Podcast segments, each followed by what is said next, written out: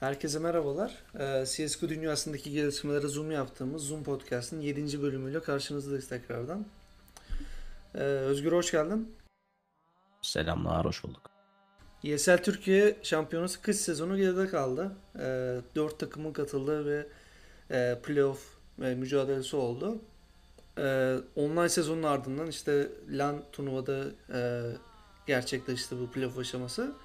Ve e, sürpriz takımlardan biri No Quarter Cartel şampiyon olmayı başardı.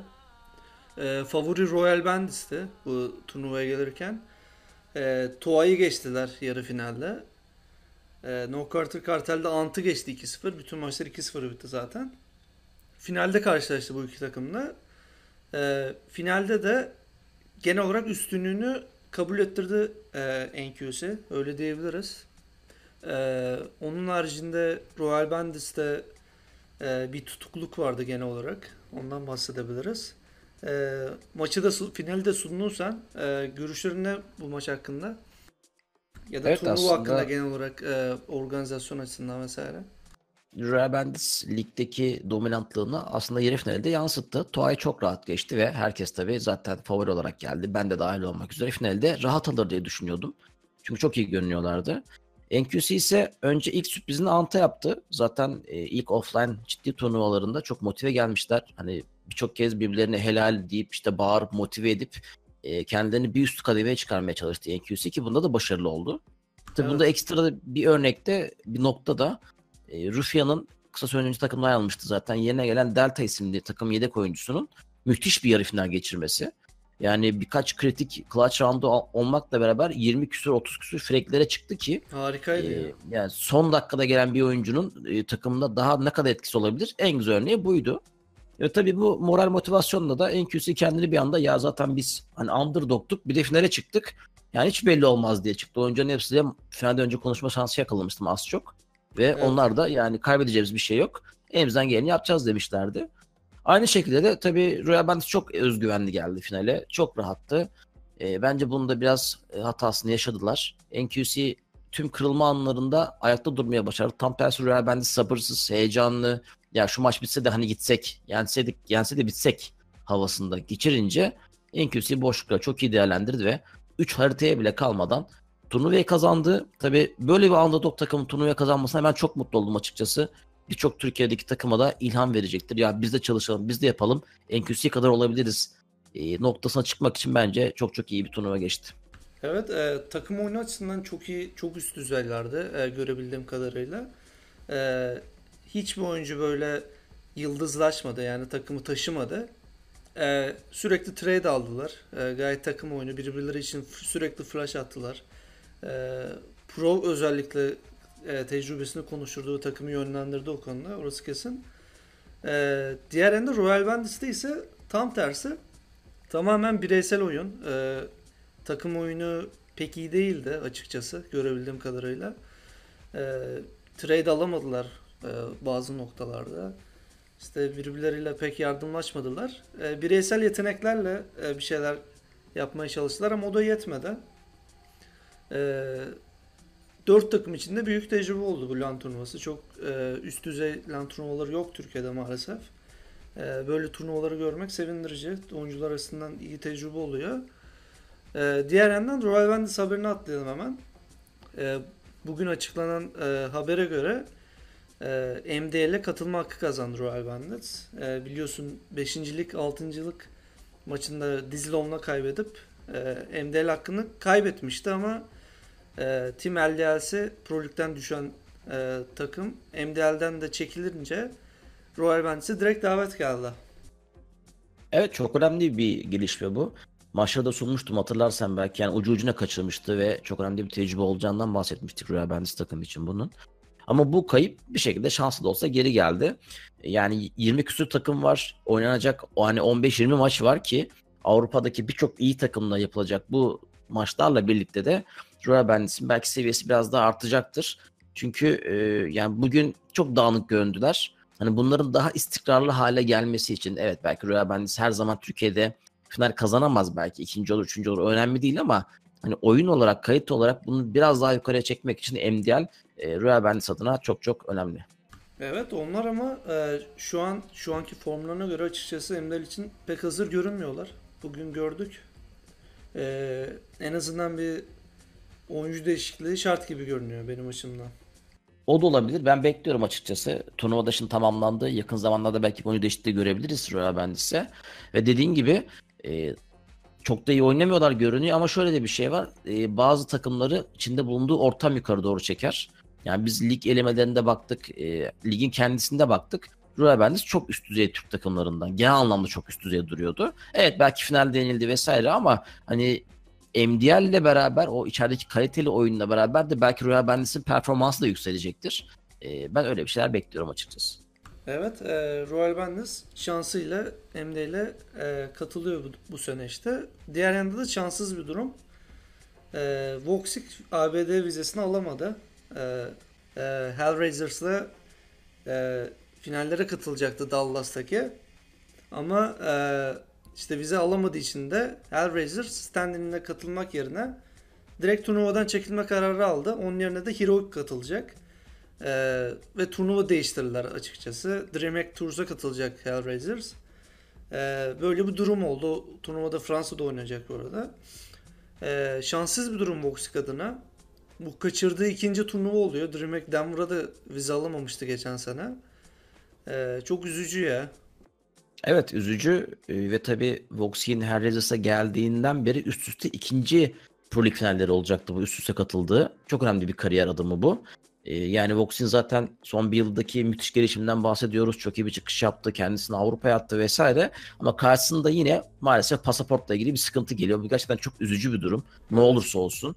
Evet belki başka takımlar da yaşıyorlar ama hani siz Türkiye'den böyle bir oyuncu çıkarmışsınız. Avrupa'ya e, göndermişsiniz gelişmesi için ama maalesef kendini geliştirebilecek ortamda yer alamıyor. Tabi Dreamhack Tours çok daha düşük profilli bir turnuva ESL Pro League finallerine göre. O açıdan Vox'in eminim çok üzgün olduğu noktalar vardır. Ama burada artık bir bakmak lazım. Hani olay biraz da kişisel mi? Yani Voxic mi atıyorum başvuru yapmakta gecikiyor, kulüp mü yapmakta gecikiyor veya işte Türkiye şartlarından mı kaynaklanıyor vesaire. Yani bundan artık yaşanmaması lazım. En baştan beri bir önce e, sağlam adımlarla gitmek gerekiyor ki e, kendisinin kariyeri adına çok önemli olan bu turnuvaları kaçırmasın. Evet yani e, baktığın zaman Space Soldiers'ta bütün oyuncular ABD vizesini aldı 10 yıllık. E, yani çok bir faktörü yok kağıt üzerinde. Alamama durumu neden bilmiyorum ama e, denemesi lazım yani sonuç olarak bir seferde alamadı, iki seferde alamadı.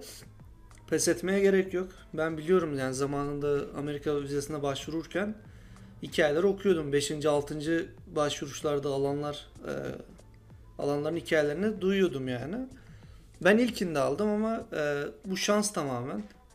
Tamamen işte e, vize görüşmesi yaptığında e, konuştuğun kişiye kalmış.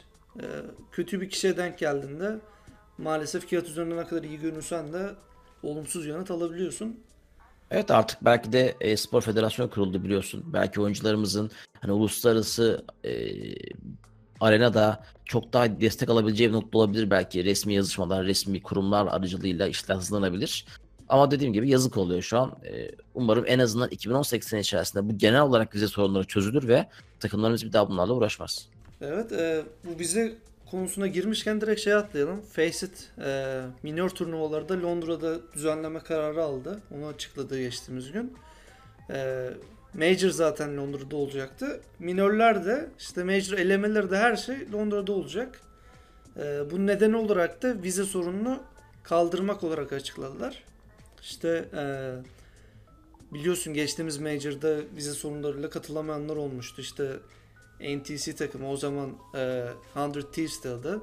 Onlar katılamadı. Bir takım daha vardı sanırım yanlış hatırlamıyorsam. E, bu sıkıntıları elimine etmek açısından güzel bir gelişme e, kalite açısından da bütün bu turnuvaların bir yerde olması turnuva açısından iyi olacaktır. Açıkçası ben Face'in önünü çok açık görüyorum. Ee, yani çok sağlam adımlar atıyorlar. Zaten ESA karşısında platform olma konusunda biraz daha öne geçtiler. Bir adım bir numara oldular belki de. Şimdi bir de major yapacaklar. Ee, yani eğer bu yatırım hani bu sadece yatırım değil biraz da oyuncunun dilinden anlayan yatırımdan bahsediyorum ben. Devam ederse hem e-spor takımlarının da hem de organizasyonların da e, bir numarası olma yolunda gidebilirler.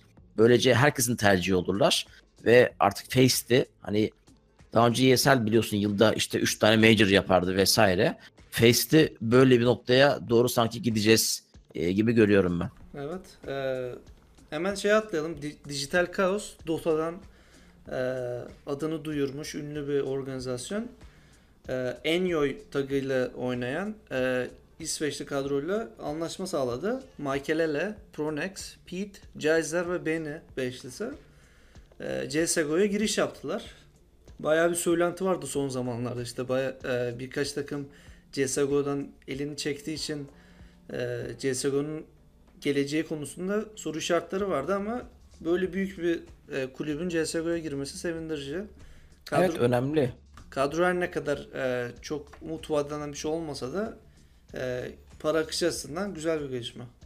Dediğin gibi e, kadro çok kaliteli değil. Belki İsveç'in dördüncü, beşinci kadrosu bile olabilecek bir kadro.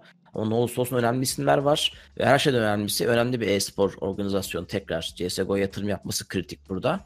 Ama bana biraz geçici olacak gibi geliyor. E, en azından bu oyuncular bir transfer yapana kadar veya farklı bir organizasyon altına girene kadar burada mücadele edeceklerdir. Onun dışında CSGO'nun durumuyla ilgili de olmadı yayın sonu biraz daha bir sohbet ederiz. İşler çok iyi gitmiyor gibi görünüyor CSGO'nun genel anlamda e, dünyadaki yeriyle ilgili. Ama onu biraz daha yayın sonuna bırakalım. Tamam. Ee, G2'yu atlayalım. G2'de e, işler pek iyi gitmiyor. Ee, CSGO'ya çok önem veren bir kulüp olduğunu biliyoruz. Ee, CEO'su da açıkladı geçtiğimiz günlerde zaten. CSGO bizim en önemli oyunumuz gibisinden. Ee, onun yanında Shax projesi hala askıda duruyor. Ee, biliyorsun hala kontratlı G2'ya Shax. Ee, diğer yandan Kenyes Shax projesini e, öne koyuyor açıkçası Apex ve MBK'den ziyade. Görünen o şu anki adı üzerinde. E, Smith de zaten kontratlı G2'ye. Böyle bir e, proje var. G2'da işler yolunda gitmezse e, e, bu kadroya bir şans verilebilir. E, bu durumda da Kenes takımda kalacak. E, Apex, MBK ve Buddy ile yollar ayrılacak. Mixwell de zaten e, kiralık şu an biliyorsun. E, böyle bir şansı var G2'nün. E, hangi takım sence gelecek açısından daha umut vaat ediyor? Açıkçası G2'dan bir başlamak lazım. G2 biliyorsun Süper Frans takımı adı altında ilk çıktığında herkes tabii inanılmaz şeyler bekliyordu. Ama o kadar büyük bir başarısızlık var ki ortada bu bir seneden fazla süredir. Ee, yani G2'da hani hani bir müdür olsam ben gerçekten krizler geçirirdim. Yani hani daha ne yapayım ya gittim Fransa'dan en iyisini aldım topladım işte bir yere getirdim hala olmuyor diye. Evet. Şimdi G2 tabii bu son bir ay önce Shox'un ameliyatı sırasındaki olaylarla beraber MBK'yi arkalamıştı. Hani demiştik ki biz senin arkandayız. Hani Shox'lar gitsin başka takım kursun vesaire. Ama takım yine kötü gitmeye devam edince dediler ki ya acaba biz Shox'u mu e, bu işin başına getirsek yani tekrar Shox'lu bir e, düzene mi geçsek gibilerinden Evet. ve bu sefer de KNS takıma bir hafiften girmeye başladı. Açıkçası yani Fransa'dan yine kaynıyor. Sadece G2 değil, Envia'sının inanılmaz bir düşüşü var. E, yani gerçekten 2018 yılı kabus gibi geçiyor Fransa CSGO'su için ve şu an hani kim ortaya çıkar ve derse ki ya ilk onda bir tane Fransız takımı olacak hani düzenli olarak onu hani böyle ilah yapabilirler. O kadar kötü durumda şu an Fransa. O Evet. yüzden bir çıkış arıyor. Ee, bu kadro ya tabii Fransa'da yine bir heyecanla beraber başlayacaklardır bir şeylere. Hani bir beşinci bulurlar belki Zayve olur bilemiyorum. Bir e, motivasyon, bir hızlı giriş olur. Ama genel anlamda yani bu oyuncuların sürekli dönüp dönüp beraber bir kadro kurması bence hiçbir zaman başarı getirmeyecek. Böyle köklü değişiklikler lazım. Belki başlarında bir hani Avrupa'nın başka bir kültüründen sallıyorum. İsveç'ten veya işte atıyorum Norveç'ten sağlam bir koç gelmesi lazım. İşte arada bir iki tane bir Avrupa oyuncusu alıp Fransızlarla karmak lazım. Evet. Yani bu Fransa kendi içinde bir ilaç bulamıyor şu an. Bunu söylemek lazım. Ee, bu noktada ben yine G2'nun çok başarılı bir kadro kurabileceğini düşünmüyorum. Evet zaten baktığın zaman sürekli aynı oyuncular takım değiştiriyor gibi. Son e, iki senedir bu şekilde. E, bu anlamda Zaygun'un gelişi çok e, umut vaat ediyor. Yani en azından yeni bir kişilik, yeni bir oyuncu bir şeyleri değiştirebilir. Öyle görünüyor. E, diğer yandan Amanek'le Davudovic biliyorsun boştaydılar. E, onlar da Manyak'ın emekli olmasıyla LDS ile anlaşmışlar. Bence onlar acele etti. Biraz bekleselerdi. İşte e, bir tane daha French Shuffle ufukta görünüyor zaten. daha iyi bir takıma, daha iyi bir organizasyona e, geçiş yapabilirlerdi. Şu an tahmin ediyorum zaten Emnius o yüzden bekliyor. Ne kadar takım kötü olsa da işte e, ESL Pro Lig'den düşmüş olmalarına rağmen e, pardon ESL Pro Lig'de kaldılar ama ECS'den düştüler. E, ona rağmen hala beklemelerinin sebebi bence tamamen bu shuffle'dan e, kaynaklı. İşte hangi oyuncular boşta kalacak bir duruma göre hareket edecekler gibi görünüyor. E, Bu arada düştüler galiba Pro Lig'den de. MD'ye düşmüş mi? olması lazım. Evet evet. Windigo falan çıkarken Envias düştü. Ee, burada tabii şunu söylemek lazım. Deodorek de bence Amanek müthiş bir 2018 başlangıcı işte 2017 sona geçirdi diyebiliriz. Belki de bu saydığımız G2'lar, Envias'lar, LDLC'lerin içinden çok daha başarılı bir şekilde Misfits'le mücadele ettiler. Ama anladığım kadarıyla iki oyuncu da düşünülmüyordu bence G2 kadrosunda. Ve o yüzden onlar dediler ki yani biz bekledik bekledik bir şey olmadı. LDLC'ye geçelim bari en azından kendi ülkemize tekrar başlayalım diye. Çünkü bu zamana kadar G2 ile Envias bu kadar karışıkken bu ikisiyle anlaşmıyorsa bence gerçekten anlaşmayı düşünmüyorlardır. O yüzden beklemişlerdir ve sonuç alamayınca yeter artık deyip LDLC'ye geçmişlerdir. Ama hala Envias var elde, G2 var. Bunlardan yine bir shuffle görebiliriz. Ee, özellikle ben yine Scream'le beraber tekrar bir G2'nun e, Scream yoklamasını da bekliyorum. Ama ne olursa Evet. olsun tekrar saydık. Yani bu kadrodan bir şey çıkmaz. Son olarak da Maniac konusu. Maniac tekrar geri niye döndü ben anlamadım zaten zamanında. koştu bir ara değil mi? Emnius'ta Yani- koştu. Aynen yani Titan'a çok güzel bir kariyer verdi. Eyvallah. Sonra Envias'a koç oldu ki orada Envias'ta gerçekten iyi de gidiyordu. Hani Evet, evet. böyle kupa- kupalarda favoriydi vesaire. Sonra yok ben bıraktım tekrar oynayacağım falan dedi ki başladığı yerde yani çok da üst düzey bir yer olmadı. Biraz takıldıktan sonra tekrar bıraktı. Ya oyuncuların ben tekrar oyuna dönme isteklerini anlıyorum. Ee, yani motivasyon iyi bir şey. Kendilerini hazır et- hissetmek ama kafa olarak bir kere sen oyunculuktan çıktıysan tekrar dönmek çok zor oluyor. Kesinlikle benzerini Smith'te göreceğiz. O da e, uzun bir süre ara verdi, koştu. Şu an geri dönmeyi planlıyor Shox'la. E, genel olarak Fransa sahnesinde durum böyle. Göreceğiz önümüzdeki aylarda e, nasıl bir performans gö- gösterecekler. E, Freiberg konusuna geçelim. Heroic'le anlaştı Freiberg.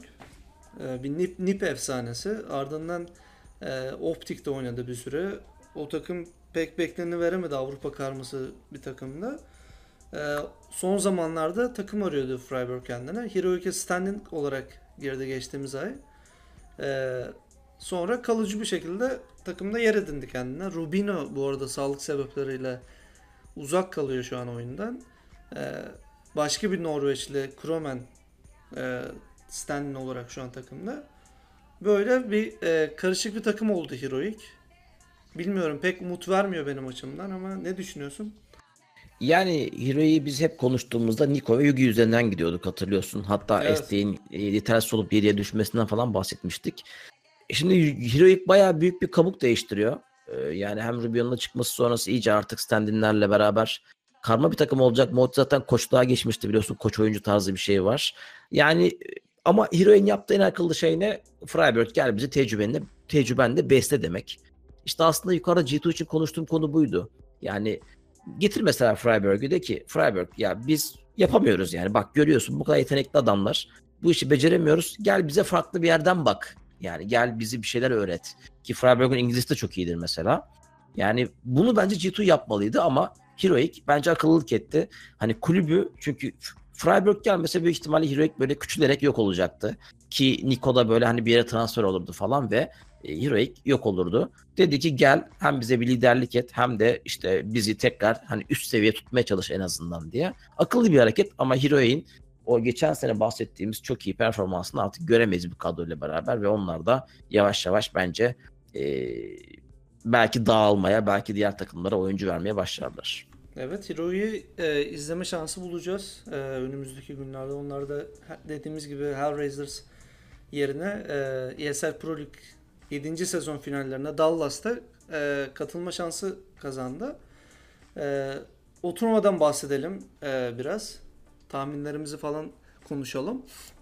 E, şimdi baktığın zaman iki grup var. E, ilk grupta işte Mouse Sports, FaZe, Cloud9, e, Enerji dikkat çeken takımlar. Navi de o grupta. e, onu da saymak lazım. Diğer grupta da Liquid, Space Soldiers, e, Astralis, NiP ve SK ön- öne çıkan takımlar şu an için. Ee, Space Soldiers ilk maçta Renegades'le oynayacak. Ee, kazanırsa da Liquid Greyhound galibiyle oynayacak. Ee, format sanırım bir önceki turnuva gibi. Ona benziyor. Tam detaylarını okumadım ama Evet GSL formatı yine yani Double Elimination'lı grup sistemi gibilerinden. Ee, çok favori olmaya başladı bu olay. Hani özellikle Evet. Best of One'ların çok sürprize açık olması sebebiyle e, seyir, zevk yüksek oluyor. Hani heyecan turnuvalar geçiyor. Bunu tercih ediyorlar. Ama büyük ihtimalle ilk maçımızı yenersek Renegades'in de çok iyi bir IEM Sydney geçirdiğini düşünürsek hiç değişimiz kolay değil. Nift'in inanılmaz AWP'sinden zaten biliyorsun. hı hı. E, tabii bir de şunu da ekleyelim. E, sosyal medyada bazı şeyler gördük. Kalix'in yerine Despe'nin Amerika'ya gitme durumu ile ilgili. E, tabii şu an hani resmi bir açıklama görmediğimiz için kesin konuşamıyoruz ama oyuncuların bazılarının sosyal medya hesaplarından buna benzeyen paylaşımlar gördük. Eğer Kalix'in de yerine Despe giderse zaten Space'in çok kötü bir ha çok kötü demeyeyim de formsuz bir döneminde olduğunda bir de takımın kimyası değişirse ki Kalix çok önemli bir oyuncu. İşimiz biraz daha da zor olabilir ve yine hani çok uzak bir turnuva Amerika'da olacak. E, Sen de sanırım gitme fırsatı yakalayacaksın bu arada. Evet. Yani böyle bir ortamda zaten Amerika kökenli olan işte Liquid'ler, Greyhound'lar, Renegades'ler, Avustralya tarafından gelenler yani bize çok uzak bir kültür orası. Hem oyun açısından hem de hani zamanlama açısından işte gecesi gündüzü vesaire e, biraz zorlanabiliriz bu turnuvada ve e, oradaki takımların biraz daha avantaj olduğunu söylemek gerekiyor. Evet dediğin gibi kesin bir şey yok şu an için. Ee, şu an şu ana kadar bildiğimiz şeyler sadece Despe'nin gidiyor olduğu. Instagram'da uçak biletini e, paylaşmış. Ve Calix'in de e, sabaha kadar e, CS oynadığını biliyoruz sadece şu an kağıt üzerinde. Bu kağıtları işte birbirine e, gösterdiğinde e, Calix'in gitmediği anlaşılıyor ama e, bilemiyoruz tabii son açıklama yapılır.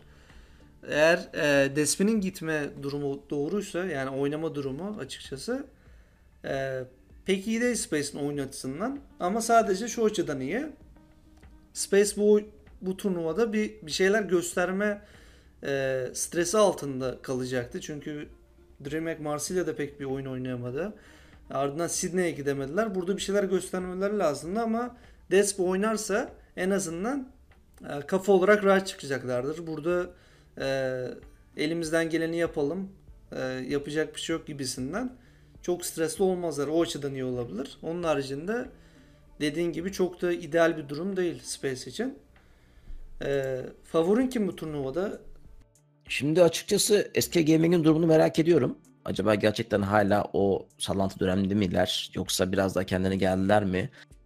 Ve ne olursa olsun Amerika turnuvaları her zaman Amerika takımlarının ön planda olduğu turnuvalardır. Liquid, Cloud9. Ee, Avrupa'da son turnuvasında Avrupa demeyeyim de genel olarak son turnuvasında biraz hayal kırıklığı yaratan Astralis. Ee, ne olursa olsun buranın hala büyük favorileri. Avrupa'dan tabii FaZe gelecek. FaZe'in o hani şeytanın bacağını kırmasıyla beraber acaba bir seri gelir mi bunu göreceğiz. Açıkçası e, ben biraz daha Amerika takımları tarafındayım. Özellikle Liquid'den bir sürpriz şampiyonluk bekliyorum. Ama yine dö- dönüp dolaşıp sanki FaZe Astralis finali göreceğiz gibi.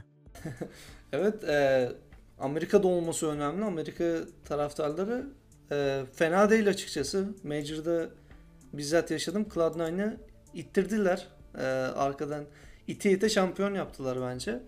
Çok Kesinlikle. etkisi oldu. E, çok çok gazlı oyuncular yani görebiliyorsun ve inanılmaz motive oldular. E, şeyde de biliyorsun işte IM Sydney'de de Renegades aynı şekilde inanılmaz motiveydi. E, bir elle yarı final şansını kaçırdılar. Onlar da e, kendi kalibrelerinin çok üze, çok e, üstünde bir oyun gerçekleştirdiler, sergilediler. Bu anlamda seyirci önemli. Dediğin gibi Liquid bir sürpriz yapabilir. Cloud9 e, bir çeyrek final, yarı final yapabilir. Ama ben yine de e, şampiyon olma konusunda Astralis, SK ya da e, ya da Liquid diyorum dediğin gibi. FaZe'in Yani- açıkçası e, aynı şekilde şampiyon olabileceğini düşünmüyorum. E, bir önceki turnuvada iyi oyun sergilediler ama devamlı getirebilirler mi? Bence büyük bir soru işareti. Yani o şampiyonun üzerine bir 5 tane final kaybederler diyorsun. Sonra tekrar ama kendilerine gelirler. E tabii yani olabilir. FaZe'in e, açıkçası Exist'le beraber ne kadar başarılı olabileceği merak konusuydu. Evet bir şampiyonluk güzel bir deneme oldu. Ama bunu sürekli her turnuva yapabileceklerini ben de pek düşünmüyorum açıkçası ki bir de dediğimiz gibi Amerika tarafında Amerika takımları biraz daha motive seyircinin e, desteğiyle beraber e, ortamda biraz şansları zor gibi görünüyor. Ama kaliteli bir turnuva olacak. Artık senenin de yavaş yavaş ortasına doğru geliyoruz. Major öncesi takımların böyle bir hani kendini gösterebildiği büyük turnuvalardan bir tanesi Pro League finalleri. E, keyifli bir turnuva olacak. Keşke hani Space çok formda olarak buraya gitseydi. Hani DreamHack Marsilya'da sallanmış, üzerine işte e, çok böyle kendini gösterebileceği bir yerde olamamış, Sydney'e katılamamış değil. Hatta hani tam kadrosuyla, tam iyi oyunuyla beraber orada olsaydı gerçekten hani sürpriz bir yarı final, sürpriz bir final belki görebilirdik. Evet, e, Space Soldiers'a şans diliyoruz. Umarım e, iyi bir oyun sergileyip en azından çeyrek finale kalırlar. E, CSGO'nun geleceğinden bahsedelim biraz. Konuştuk az önce. E, hı hı. Sence CSGO'nun gidişatı ne yönde? İleriye doğru mu gidiyor, geriye doğru mu gidiyor? E, yatırımlar nasıl? Genel olarak bir görüşün nasıl? Açıkçası maalesef işler çok iyi gitmiyor. Evet belki çok büyük turnuvalar yapılıyor. Biz yine izliyoruz, takip ediyoruz ama genel anlamda çok ciddi bir oyuncu sayısı azalması var zaten CSGO'da. Ve CSGO canlı tutan kişiler profesyoneller değil amatörler aslında. Yani o matchmaking'e evet. girenler e, işte bir şekilde Face'den ESA'dan oynayan insanlar. Bu işte özellikle trade banı ile beraber yani itemların takas banı ile beraber 7 gün e, sorunuyla beraber e, çok fazla oyuncu kaybettiler. Şimdi bunun üzerine hile konusunda maalesef Valve hala bir adım atmıyor. Çok fazla hile gezmeye başladı oyun içerisinde. E, bu aralar özellikle yine hani biliyorsun Steam indirme dönemleri bir artar vesaire. E, yani Valve hala burada oyuncuları dinlemekten daha çok ben işte daha fazla oyuncuya hitap edeyim demeye çalışıyor. Yani oyuncu kalitesini arttırmaya çalışıp community geliştirmektense e, böyle bir sıkıntı var. Bu zaten hem e, oyun izleyenleri düşüyor. Yani sayılar da bayağı düşmeye başladı Twitch'te özellikle. E, tabii burada PUBG ve Fortnite gibi sert rakipler var. Bunlar artarken CSGO'nun yerine saydığını söylemek gerekiyor. Evet Tarık belki geçen aylarda bir tweet attı. Hani ben şu an çok heyecan verici şeyler bekliyorum. E, CSGO ekibinden, Valve ekibinden diye ama hani o biraz da bence bir ağızda bir parmak bal çalmaktı. Ortada hala bir şey yok. E, yani açıkçası çok fazla oyuncu kaybediyor CSGO. Herhangi bir yenilik getiremiyor. Hem teknik anlamda getiremiyor hem de dediğim gibi community dinleyen işte hileyi azaltmak, atıyorum haritaları arttırmak vesaire bunlara da çok fazla bir yatırım göremiyoruz. İster istemez belki de son dönemlerin hani 2015'lerden beri CSGO'nun en kötü dönemlerinden bir tanesindeyiz. Evet zaten e, son bir hafta önceye kadar hiçbir e, iletişim yoktu Valve tarafından. Twitter'da görmüşsündür bu e, CSGO'nun e, coderlarından biri işte e, yazılım mühendislerinden birisi Twitter'da sürekli e, iletişim içinde olmaya başladı son bir haftadır. John McDonald ismi. İsteyen bakabilir. Onun dediğine göre işte e, rakamlar gayet iyi görünüyor diyor şey açısından. E, hile açısından. Hı hı. E, işte oranların düştüğünü, hile e, hilecilerin yakalanma oranının arttığını falan ondan bahsediyor ama dediğin gibi e, genel olarak oyuncu sayısında bir artış yok. E, düşüş var hatta. Bu hiçbir şekilde iyi işaret değil. Dediğin gibi e, turnuvalar artıyor olabilir. Pro takımlar e, takımların sayısı artıyor olabilir. Yatırımlar artıyor olabilir ama oyun kendi içinde bittiği anda bunların da pek bir anlamı kalmayacaktır. O yani oyunu geliştirmek zorundasınız ne yaparsanız yapın. Yani oyun kendi yerinde sayamaz. Teknoloji gelişiyor. işte oyunun ihtiyaçları değişiyor. Ki pro takımlar da bir süre sonra bakacaklar ki ya kimse bunu izlemiyor diyecekler. Yani hani yavaş yavaş çekilmeye başlayacaklar. Bu çok büyük bir risk. E, CSGO'nun ölmesini engellemek lazım. Çünkü bu seviyede şu an için başka bir oyun yok. Yani bu kadar kompetitif seviyede, bu kadar mücadelenin olduğu bir seviyede başka bir oyun yok başka bir oyun yokken de bu hani sizin tek aslında egemen olduğunuz yer. Sadece yapacağınız şey üzerine çalışmak. Maalesef Valve e, şu an çok boşadı gibi görünüyor bu konuları. Hani önemli değil onların vereceği sayılar. Yani beni biliyorsun yayın yapıyorum. E, ben evet. artık her sola maça girdiğimde iki maçta bir toksik oyuncular, hile oyuncular işte oyundan bıkmış yani çok kötü bir community var. Bu hani bir sene öncesinde hani 10 maçta birdi. Belki 7-8 maçta birdi. Ama şu an gerçekten iki maçta bir böyle insanların olduğu bir oyunu kimse oynamak istemez. Kimse takip etmek istemez. Evet e, şey gibi görünüyor bu. Millet artık alışkanlıktan oynuyor. Zevk almaktan ziyade. Tamamen artık alışkanlık olmuş. İşte CS gireyim hadi diye düşünmeden giriyor. Yine sinir olup çıkıyor. Genel olarak algı bu. Diğer yanda bakıyorsun Fortnite ve PUBG neredeyse her gün bir update geliyor oyunlara. İşte e, sürekli bir gelişme var. E, dinliyorlar e, oyuncuları ne diyorlar, feedback alıyorlar vesaire. E, Valve'ın oyuna bakış açısıyla inanılmaz bir farklılık var. Bu iyi bir işaret değil. CS e, 20 yaşında bir oyun neredeyse. E, bir şekilde ayakta kalabilir ama iyiye gitmediği her gün bir kayıp tabii ki. Evet yani her zaman gelişebilecek bir oyun dediğim gibi bu konuda bir rakibi yokken şu an bütün pazara sahipken bütün seyirciye sahipken biraz daha yatırım yapması lazım Valve'in. Ee, şu an Valve tamamen işin keyfini sürüyor diyebiliriz. Evet arka tarafta belki bir şeyler vardır ama zaten biz ne zaman Valve'den inanılmaz bir update gördük ki yani hani şey- şunu hatırlıyor musun ya adamlar gerçekten inanılmaz şeyler düşünmüşler bizim için şunu yapmışlar bunu yapmışlar diyecekleri. Yani hani 5 yılda bir tane Trans Faktör çıkardılar bir tane Prime çıkardılar belki oyuncu kalitesi arttırıyoruz diye de onunla ne kadar iyi çalıştığı O da beta'da Hani- hala. hala beta'da ve ne kadar iyi çalıştığı zaten merak konusu. Yani Trans Faktör getirdiler. Hani onu açıyoruz. Ben hiçbir şey görmedim yani. Vay be gerçekten adamlar çok iyi eşleştirme yapıyor artık Trans Faktör üzerinden diye. Yani dediğim gibi bunlar atla deve değil. Bugün nasıl diğer oyunları yapan insanlar bunun üzerine çalışıyorlarsa Valve'in de artık hani bir şeyler yapması lazım. Aksi takdirde gerçekten bu oyunun e, popülaritesi düşecek ve maalesef yerini başka oyunlara bırakacak. Evet şöyle bir söylenti vardı geçen hafta. Bilmiyorum duydun mu? Ee, Riot Games CSGO'nun kopyasını yapacak gibisinden. Ee, öyle bir şey gerçek olursa e, o zaman işte rekabeti görürüz. İyi olabilir o. Yani onu yaptıktan sonra sizin bir rakibiniz çıktıktan sonra ben bir şeyler yapacağım demenin artık çok geç bir vakit olduğunu söylemek gerekiyor. Artık hani gerçekten Atalan Üsküdar'a geçmiştir. Mutlaka bir şeyler yapması gerekiyor Valve'in. Tekrar söylüyorum gerçekten şu an hiç oyunu oynamaktan zevk alan, e, beraber kendini geliştirmeye çalışan bir komüniteye sahip değil. Tamamen giriyorlar, insanlar sinirleniyorlar ve çıkıyorlar oyundan. Evet. e, eklemek istediğim bir şey var mı başka? Bugünlük bu kadar diyelim. Evet biraz son dönemlerde sohbete de daldık ama yayında e, konuşmak lazım bunları. Çok fazla Evet. çünkü turnuva yok bu aralar. E, oyunla ilgili bazı sıkıntılar vardı. E, başka ekleyeceğim bir şey yok. Tamam ben de e, Dallas'ta olacağım önümüzdeki e, hafta sonu işte. E, önümüzdeki bölüm haftaya hafta içi olur büyük ihtimal.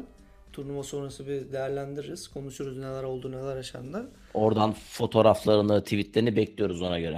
Tamamdır. Oldu. E, bugünlük bu kadar. Çok teşekkürler. Hoşçakalın. Kendinize iyi bakın.